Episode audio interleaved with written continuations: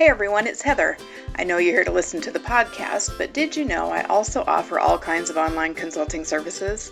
Stuff like webinars, book studies, curriculum training and consultation, and even companion activities for podcast episodes to use for staff development. If you're interested, you can check out my website at www.thatearlychildhoodnerd.com or you can email me at heather at thatearlychildhoodnerd.com. Thanks for listening. Grab your highlighters. Can't find them? They're probably right there in your pocket protector. It's time for that Early Childhood Nerd podcast. Let's get nerdy. Here's Heather.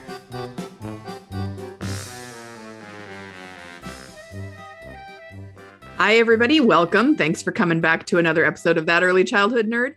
I'm Heather Bernt-Santy. Finally, yay, Lisa Murphy is on with me again. Yay! it's nice to be back. It's been a long time since uh since we've recorded together. At least it feels like it. I have no concept of time in the last few Well, months. and selfishly, I'm loving the topic that is my uh, my comeback. Your with, uh, comeback, yeah. my comeback with you topic. yeah. So we're going to talk about nursery rhymes. Um, and the reason this was on my mind is uh, because I taught uh, an emerging literacy class um, the second eight weeks of, of this semester. And um, so, of course, we talked about the value of nursery rhymes and all the things we're going to get into about why that's valuable. Um, but I found again that nobody knows what nursery rhymes any- are anymore. When I talk about nursery rhymes, none of these students knew what it what it really meant, and they'd never heard of Mother Goose. And and let me just say, I'm this is not a oh kids these days they don't Right, know the right, good right, stuff right, right. because these were people of all ages. And then I remembered that when I um when I got the book uh, that we're using for our quote today, Reading Magic by Mem Fox, um, several years ago, and I was working in a toddler classroom, I went out and bought a board book of nursery rhymes when I read that because I remembered that I, you know, I had sort of put them aside too. Um, and it was so much fun to read with them. But a lot of those teachers didn't know what it meant, what any of it was. They were Okay, trying. so I'm going to ask a perhaps. So it was sad for me. sure, as it would be. How, did they not know? Did they not know the rhymes, or had they not ever really heard of the notion of a Mhm. nursery Yeah. rhyme? So in the class that I did this semester, it was a little of both. And to be fair, one of them was not a native English speaker. So I suppose we clarified too that we're talking now about learning English language and learning to read in English. And I don't know what the research says about other languages and their cultures, you know, True. rhymes and things. But um, so so they both, you know, I, I said, have, have you heard of Mother Goose when they didn't know what a nursery rhyme and they had not, they did not. And I said, so like, excuse me, bless me. Bless. Mary had a little lamb, and they were like, "Mm." and so I said, "Twinkle, twinkle, little star," and they were like, "Oh, I know the song, Twinkle, Twinkle, Little Star." So, so with that group, um, it was mixed with the teachers that were in and out of my room in that toddler room with the little board book of Mother Goose. Um, it just seemed like um, one in particular had no idea what she was reading, and I don't feel like she was maybe ten years younger than me, so I don't feel like it's an age thing. Wow. Well, Um, huh. but but anyway, I, I feel like that's a real loss. So let me read the quote quick, quick before Okay, we get before we start un, unpacking this real quick. real quick. this is from Mem Fox Reading Magic, and she says, "Experts in literacy and child development have discovered that if children know eight nursery rhymes by heart by the time they're four years old, they're usually among the best readers by the time they're eight. The end. the end. Period. So that's our that's our starting point is that nursery rhymes are important and i want to talk about it because i'm finding that um, folks don't use them as much as in Well, my and- and early think- career if you wanted you there's probably a couple organic offshoots with that is depending on your age you know were you a part of the generation where there was some pushback and backlash against the nursery rhymes where we weren't allowing ourselves to necessarily see the the literacy value and we got a little distracted and Sure. sidetracked by some of the imagery and some of the language and things like that which you know i i guess m- me personally, I think there's room to push back against the pushback a little bit. Sure. Um, you know, because especially if some of the if some of the poems or the nursery rhymes that were written in response, like the counter one, if it's still providing the same rhythm and banter and rhyme and Mhm. pattern, Yeah. then it's like okay, you want to read Mother Goose or Father Goose, Father Gander Sure, or whatever Sure. knock your bad self out because at the end of the day, it's that rhyming piece that sticks, right? Yeah. And- Yeah. and so so many choices out there too. I used to tell everybody, go get the the black and white checkered book.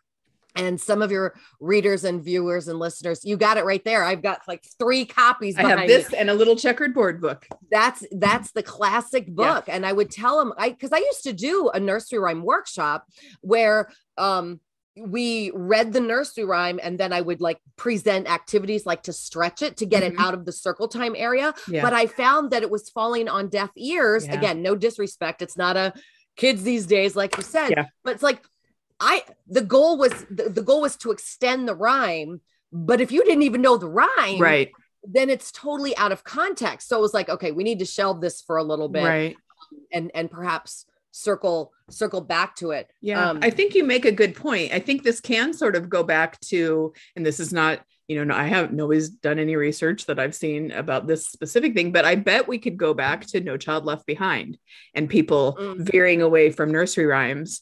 Um, and and children, you know, some of my students were children in in the 90s getting their um uh getting their education then. when we Um, were like but so when that when that shifted and we thought well now it all has to be academic and we started to think of early childhood education as academic training instead of um, childhood mm, uh, uh, that makes sense because these nursery rhymes are playful they're fun they're silly and that would not be seen as as we know people moved more towards phonics and flashcards and uh, literacy worksheets and literacy curriculums um, that focused on um, sort of separating skills and teaching them explicitly in ways that young children uh, are not ready for yet rather than and that's what i was sort of talking to my students was about was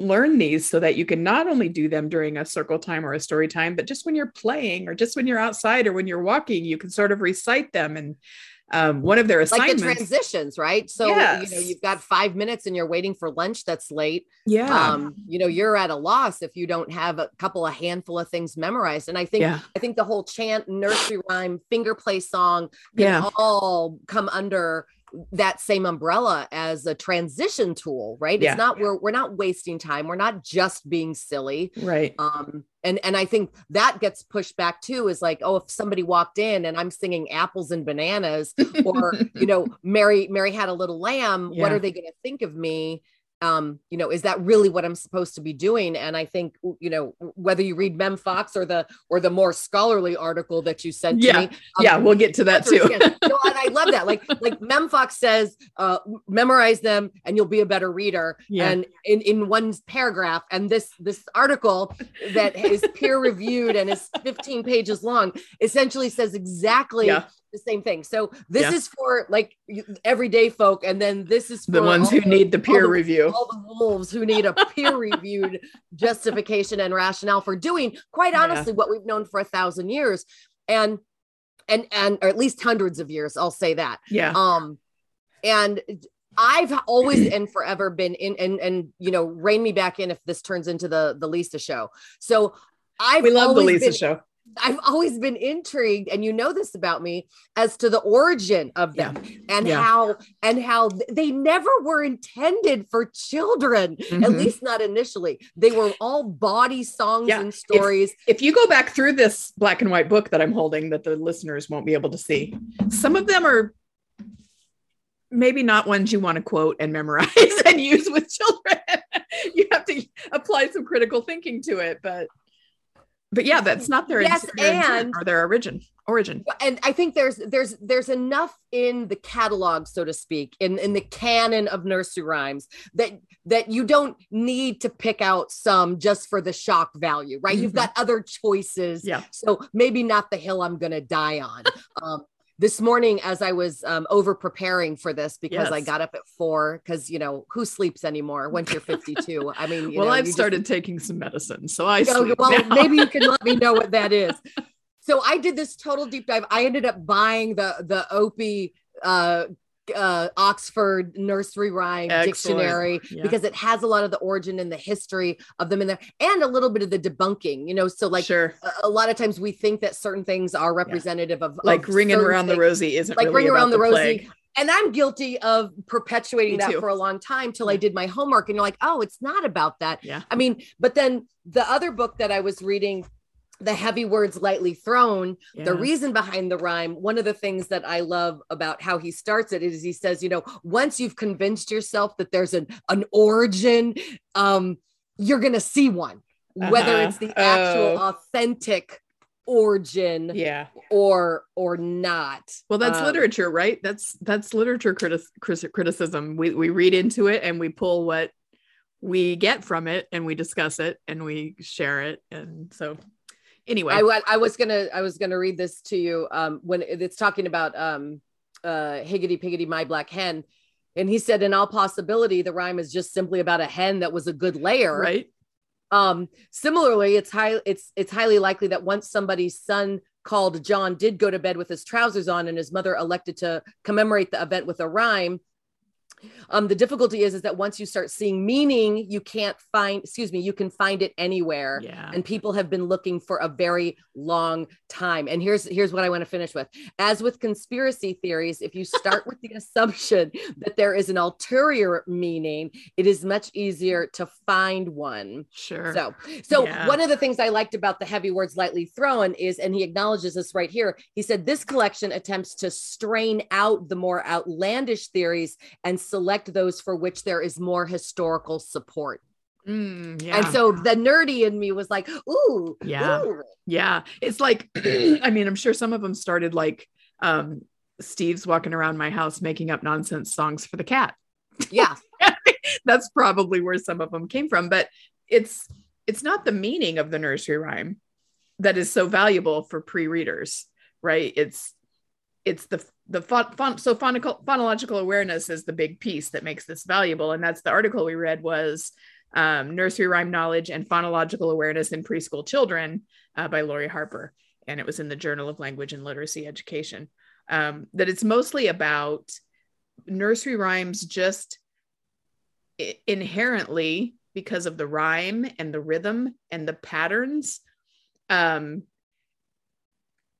build a foundation for al- recognizing the alphabet. Like you, before you can sort of figure out the alphabetic alphabetic principle or whatever it's called where each letter has a sound and together they make words you have to understand that the words you are hearing can be broken into different parts. And some and and you know bat is three sounds and you you have to be able to understand that before you can understand b b a a t, you know and put them together for bat. And so it's the rhyme it's the playing with language. Most it's definitely. um but also it's the engagement with nursery rhymes. Like you're not going to get that from a flashcard or hooked on phonics or zoophonics um necessarily. It it's when when they see an adult having fun and they hear words that are silly and um, they want to engage with it and it's not a chore it's not a lesson um, although well, they and to that, I'm going to add to that because I think that's very important. Is the intention behind the use of them, right? Mhm, So yeah. if I memorize them and realize that there's this fun pattern and this sing-songy now if I, I already know them so to me it was second nature to Mhm. just be plopping them in i was never plopping them in because this is going to increase your understanding of phonemes Yes, yeah. phonological awareness i mean I, that wasn't the intention at all um but but then when i started doing my own deeper dive into reviewing the state standards and all the wolf language and all that Yeah. it's like huh producing a rhyme in response to an oral repro- an, an oral prompt was present in almost every single state's kindergarten standards and so i'm you know you go back uh, you know just kind of anecdotally to the classroom and i'm like you, you know jack and jill went up the and all the kids whatever they're doing are like hill Yeah. and because we've done it right? Yeah. So they they know it, and and I'm my co- my my concern is that people start overthinking it right? Like now m- maybe maybe an a couple articles come out about how nursery rhymes are magic when it Yes. comes to you know language and literacy and pre-reading skills. And then then it loses it loses the the joyfulness out Right. of it. Like so I don't- it's, it's a validation of what we what we know is right but because it's in this scholarly article now or in the literacy textbook we have to um present it as a a lesson or or yeah do you don't need a kit it's, it's not just the the play and you can extend things and you can talk about your workshop where you used to offer ideas for extensions Sure. for nursery rhymes but it's not oh i have to buy a nursery rhyme curriculum now Yeah, th- yes, and I want to make sure everybody listening realizes that that is not you. You, you are well, and I'm I'm wary of anything that has to come from outside the people Yes. hanging out with the kids anyway. But that's a, that's a whole other conversation, Yes. which we've probably already had um, uh, five times, Yeah. probably. So much like I think this, the spirit behind approaching nursery rhymes would probably be the same spirit behind the finger play songs, which is memorize them. Yes. because you can't do anything until you've memorized Right. them right if you find that you're not liking the words in some of them, then pick another one. You've literally have thousands Yeah. to choose from here. Yeah. So you don't want to get hung up on um, you know, that stuff. Well, you you I mean you can get hung up on it, but don't don't throw the baby out with the bathwater. Mhm. Right. If you read a couple of them and you're like, hmm, this is a little dated, well, then turn the page and pick another. one. yeah there are so many There are tons. Yeah, I, one of the things that I had the students do this semester was um, to find some nursery rhymes and then record themselves um, reciting it. Well, they didn't have it memorized yet, so they were reading it. Um, but you know, at least it's an introduction for them now that those are out there. But as I was watching their videos, even though it was pretty much just reading it in a very A B A B A B kind of way, I kept thinking, this is so fun. The language in this is so fun, and the stories are so silly. And of course, this is going to be engaging for children. And if we can just add that memorization so that we can just do it naturally and be playful ourselves, it's going to be so powerful for what we know children need to be able to learn to read later that Yes. phonological awareness and figuring out rhymes and um, you know we know that or one of the things i think mem fox talked about was if children understand rhyme then they become better readers because it helps them decode if they understand that there's a rhyming pattern. But again the tendency for some people is to then do like rhyming flashcards or um uh you know just those kinds of things or quiz about rhymes. What rhymes Well- with cat? But it can be done so much more playfully and authentically uh, organically yes organically like you don't need to complicate it but i think that is just it's just another example about how our culture at least maybe our western culture Uh-huh. has has we've we've aired on the side for so long of thinking that learning is something a kids don't want to do and that it needs to be complicated and that we need to delegate and third party it out to some kind of expert Mhm. person who made a kit or something we've Mhm. spent money so therefore it's now like it's free yeah yeah it's free. It's Yeah. free.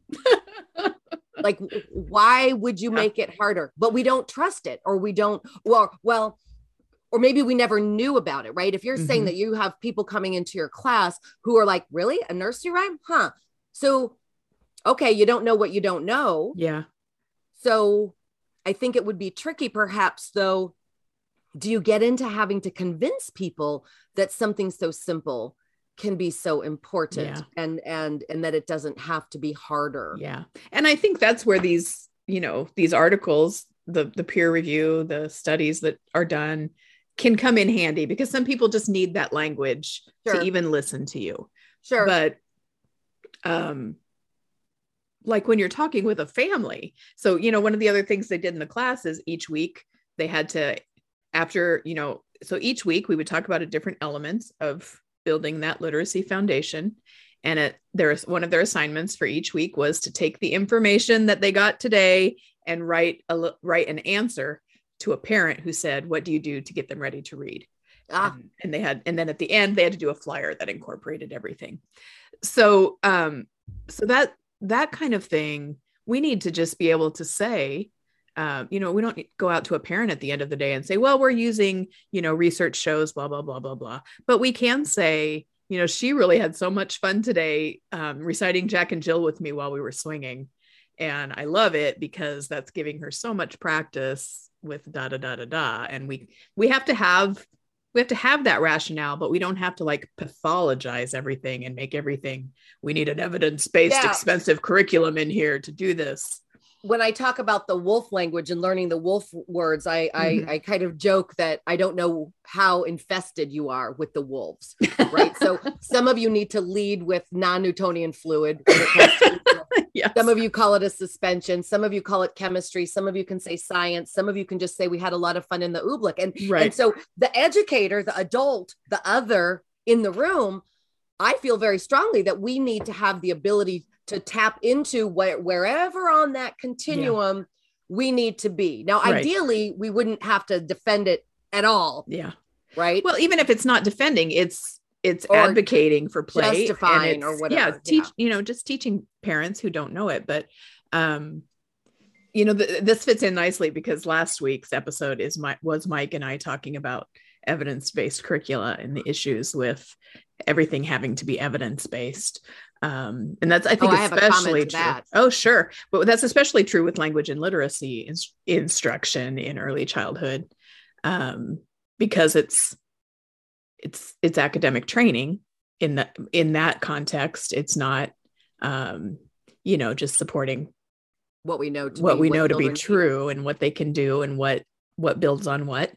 Um and that's the professional we need to be the one who understands that stuff not the one who you know checks off the, all the things on the dress code and is never late for work and that all those ideas of professionalism but it's having the knowledge and being able to incorporate it um Apply Okay. it, right? apply it authentically and and organically and ideally through play and with play and So- around play in the the um, play therapy class that I'm I'm taking right now, one of the phrases she uses a lot during the lectures is that um, you need to think clinically based on the information that you have. You got to think clinically based on the theory. Mm, And she's like, but you need to know the theory before you can riff on the theory, right? And I was like, Right. it's like jazz, right? It's like being a musician. You got to Uh-huh. learn the notes and the chords and the progressions before you can go and improv. And I was like, you know, that very much fits with us here too. You can Mhm. read all these books and articles that are here behind both of us,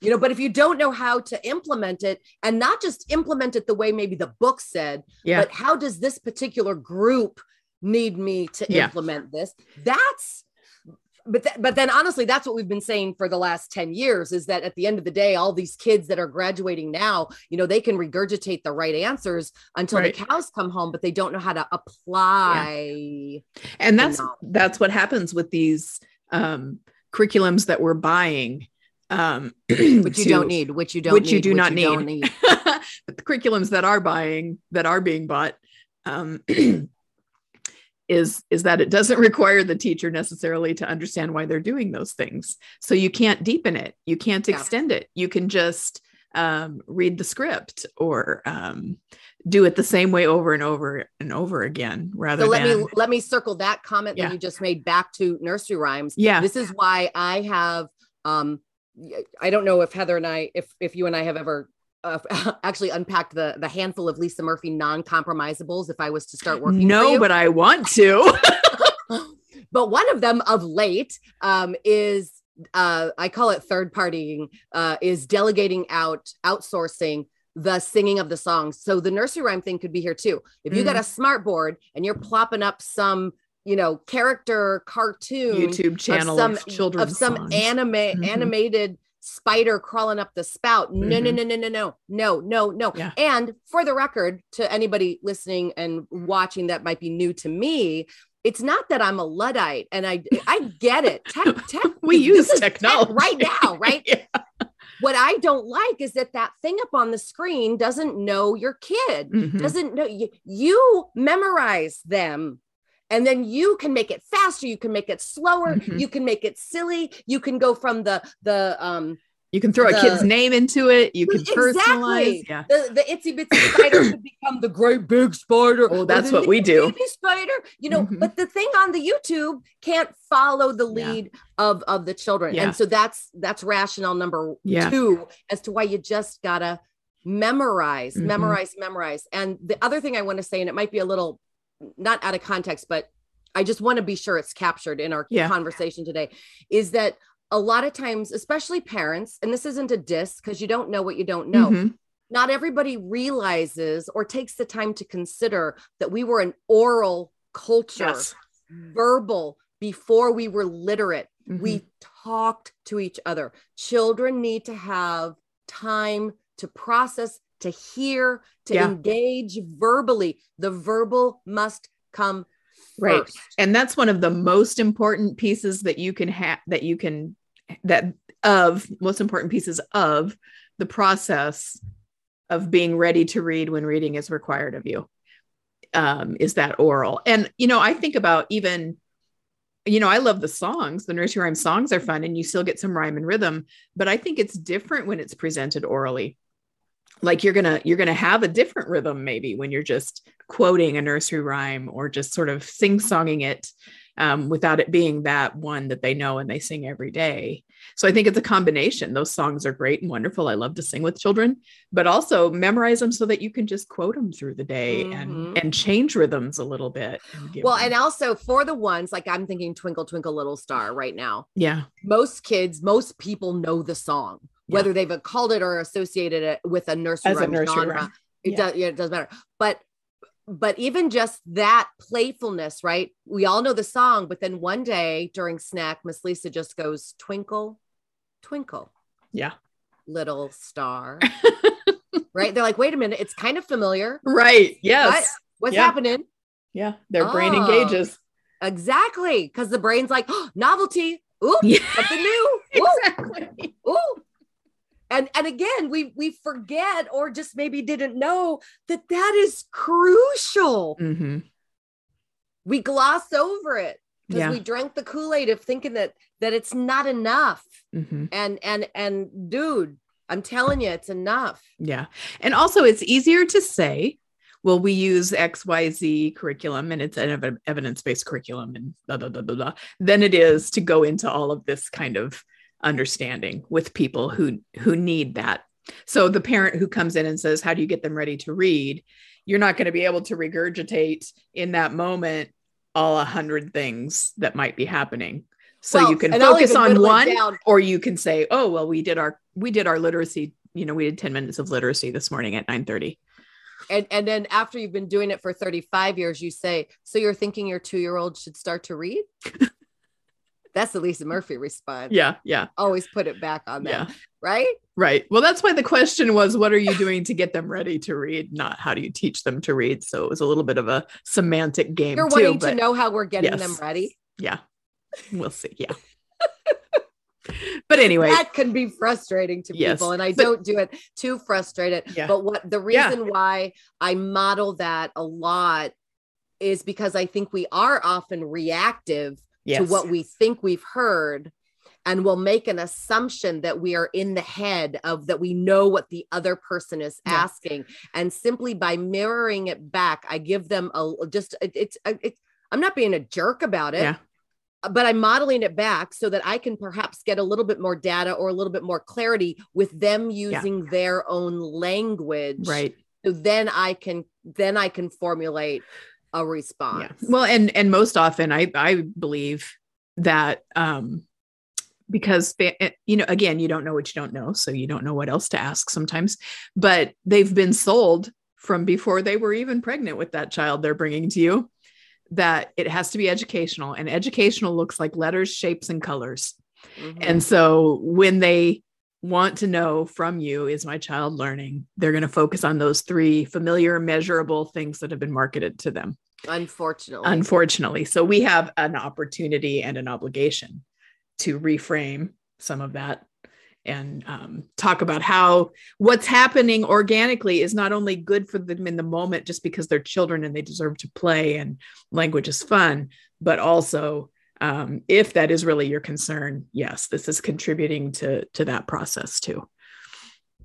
Which that i think is where the binder challenge however many years mm-hmm. what's the anniversary of the binder challenge is having no. one or two articles mm-hmm. that talks about either the centers you have in the room or mm-hmm. the not that you're rotating from center to center right. but we have evidence of the this, areas that you've got and, organized and things, mm-hmm. options that are available just to, for that one parent or you know whoever that does need that peer mm-hmm. reviewed rationale. And then the rest is going to be supported anecdotally, either through your own stories or from what they're going to witness and observe you know when they're when they're coming in. Yeah yeah. They're coming in.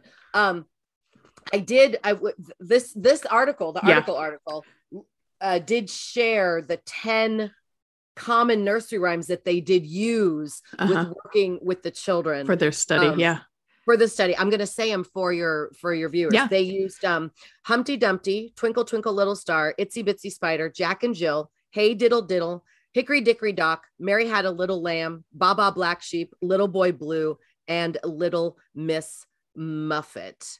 Um. And those were what were used to de- to assess the children's existing knowledge of the nursery rhymes and then they moved they moved forward from there uh-huh. and and i went through and i looked through the heavy words lightly thrown book because i was curious to see how many of them were in this book and it was very culturally interesting because uh-huh. even though this book is very this is uk english okay, sure and he actually with the second edition had to do a whole preface for American readers who didn't understand what some of the I don't want to say slang because it wasn't slang, vocabulary, it was but yeah. vocabulary yeah. that was just foreign to uh-huh. American ears. And I just I found that that's found fun, that super super interesting. Yeah. Um, and so some of them, because the the scholarly article even specifically said, um, I believe Euro American nursery rhyme knowledge, um, and only four of them were in the in the UK based oriented oh yeah I think yeah I think they definitely started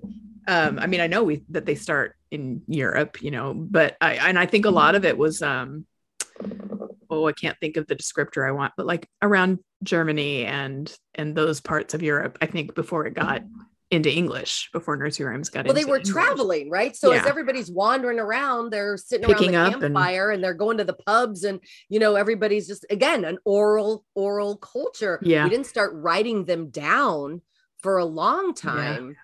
Yeah. yeah. Like the seven late 1700s, I think is is some of the earliest ones that that that were were written. Yeah.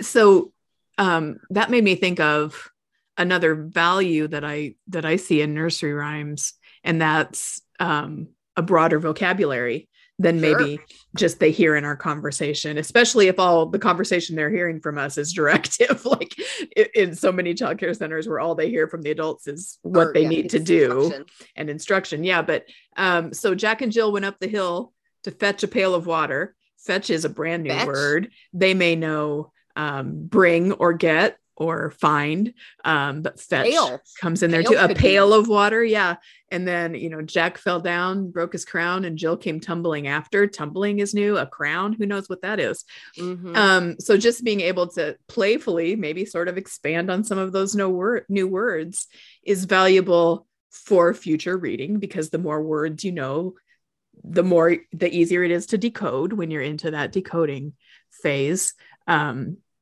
it helps you you know to put the context clues together from the illustration and the words um, but also for children who have maybe speech delays or mm-hmm. um, intelligibility um, issues where where you can't understand what a child is saying if they have more words for the same meaning yeah then when they can't pull the one they want they have others that they can that they can maybe bring out oh good point good yeah point. so it's it's so it's just fascinating to me that these things that we just do playfully and that were just you know part of my childhood definitely have all this this value and i don't even really need to add to it other than to to memorize learn it and incorporate and, it. Yeah, yeah exactly. it's crazy. Exactly.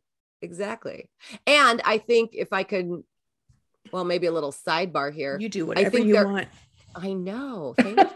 You can do whatever you want. I can. Yeah um, sidebar. Sorry. Yeah, yeah. Oh no, no, no, no, not at all. No, but I want to say it, it's. I don't. I don't know. Well, I do know.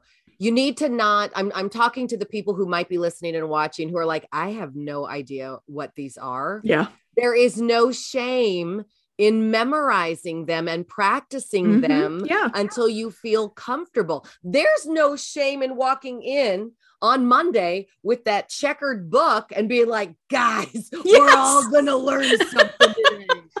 Miss Lisa found this book. It- It has all of these rhymes in it, Yeah. and I laughed all weekend. And I want us to share this together. Yeah. Oh, that would be an amazing Monday morning. There's nothing wrong with that. You don't got to be an expert. And Uh-huh. and I think that gets maybe a little easier as you get a little older. yeah. Of you know when the kids because they do they'll throw something at you. You're like you know what I don't know the answer to that. Don't make it up. hmm Say that's Let's find great. out. You know what I don't know. Yeah. Yeah.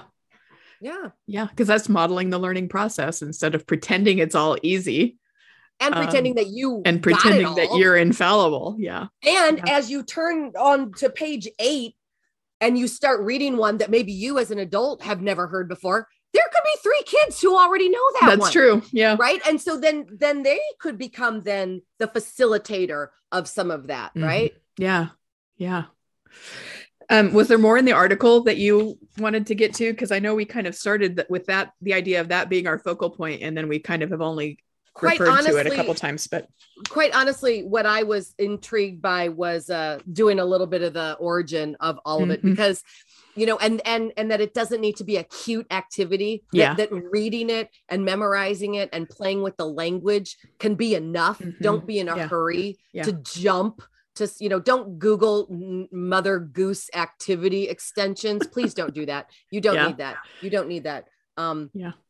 Um i i i think we've said it in that this is more of that maybe academic rationale Mhm. for what mem fox so eloquently summed up Yeah. in in two in two sentences and just so if you're going to read one or the other, read read Reading reading, Magic magic, by Mem Fox. magic yes yes yes yes is is that the book where she says how her daughter started to read in kindergarten and a teacher was like what were you doing Yeah, and she was so. like yeah in 1975 our daughter chloe came home from school saying i can read but yeah what did you do? What method did you use? I didn't i didn't she said what did you do? said the teacher. I read to her. I read to her i read to her i read to her. Yeah, it was just enough to be together. Oh i love i love mem fox. Me if you're too. not familiar with mem fox uh, uh, everything she's ever written is absolutely yeah, and she has a website with videos and um, like short videos of her doing nursery rhymes and songs, and also videos of her talking about specific literacy concepts and and storytelling, especially like tips for for being a good storyteller or story reader. Um, I did appreciate that the academic article um, it it did give some clear definitions on some of the like phonemic awareness Yeah, and alphabetic principle. Yeah. So if you do need to blow the dust off some of that, that that was this is good for that. very handy. Mhm. Um, I thought it wasn't too mm, too technical. You know, Yeah. it gave pretty easy definitions that you could probably like lift out and then share or That put on a piece of paper or a cheat Yeah. sheet or crib sheet or whatever. Yeah. Or whatever for Yeah. that.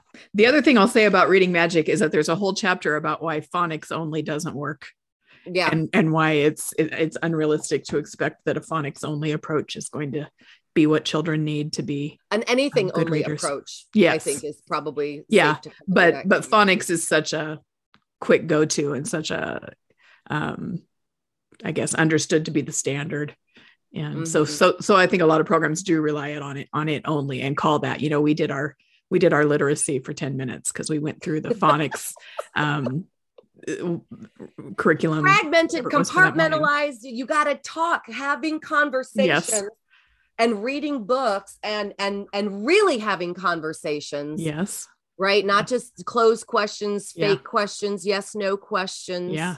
You know, I changed my um my attitude about teachers having personal conversations while they're caring for children after because I used to get really annoyed by that because you're here for the kids. And of course, I, I'm not saying that they should just have their own conversations all day long and ignore children. But I read when I reread The Great Disconnect by Michael Gramling, um, he talked about how they hear that vocabulary, they hear that language that you're using. That's a much more natural conversational Yes. tone than when you're talking to children and you're and you're in your teacher scripts. So um, so don't stop having conversations with your coworkers.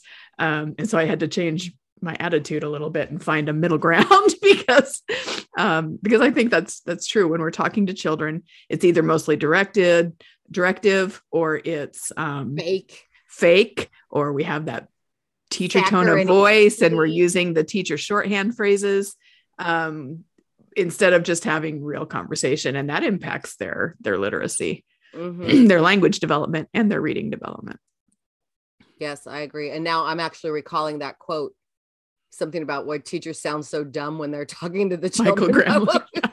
yeah like i'm gonna have to read it again because i just recorded with um with liz about a quote from that book and i'm gonna have to give it a fourth read i think Yeah, I think we we all have a couple on our shelf that are falling apart. You uh-huh at some point need to buy another copy because you've highlighted the entire thing 14 times already. spines falling apart and the pages are falling out yep definitely Yep. Oh, that's fun. That's all right fun. all right last thoughts about nursery rhymes or anything else you wanted to you're the one who's been prepping since four in the morning Well, I think probably a lot of the prepping I did in case we went down that path was, you know, did you did you want to do a little bit of a l- lighter exploration of some of the origins oh sure where some of them they came from? But um, maybe you maybe we'll do a, a second follow up.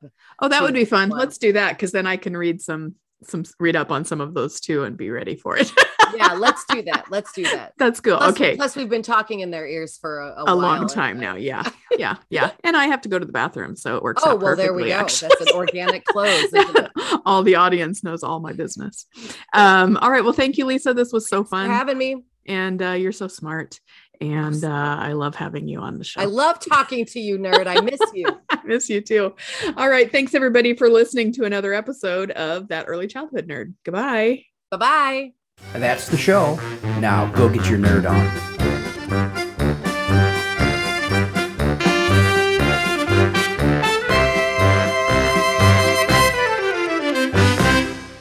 This has been an Explorations Early Learning Upstairs Studio production. Oh.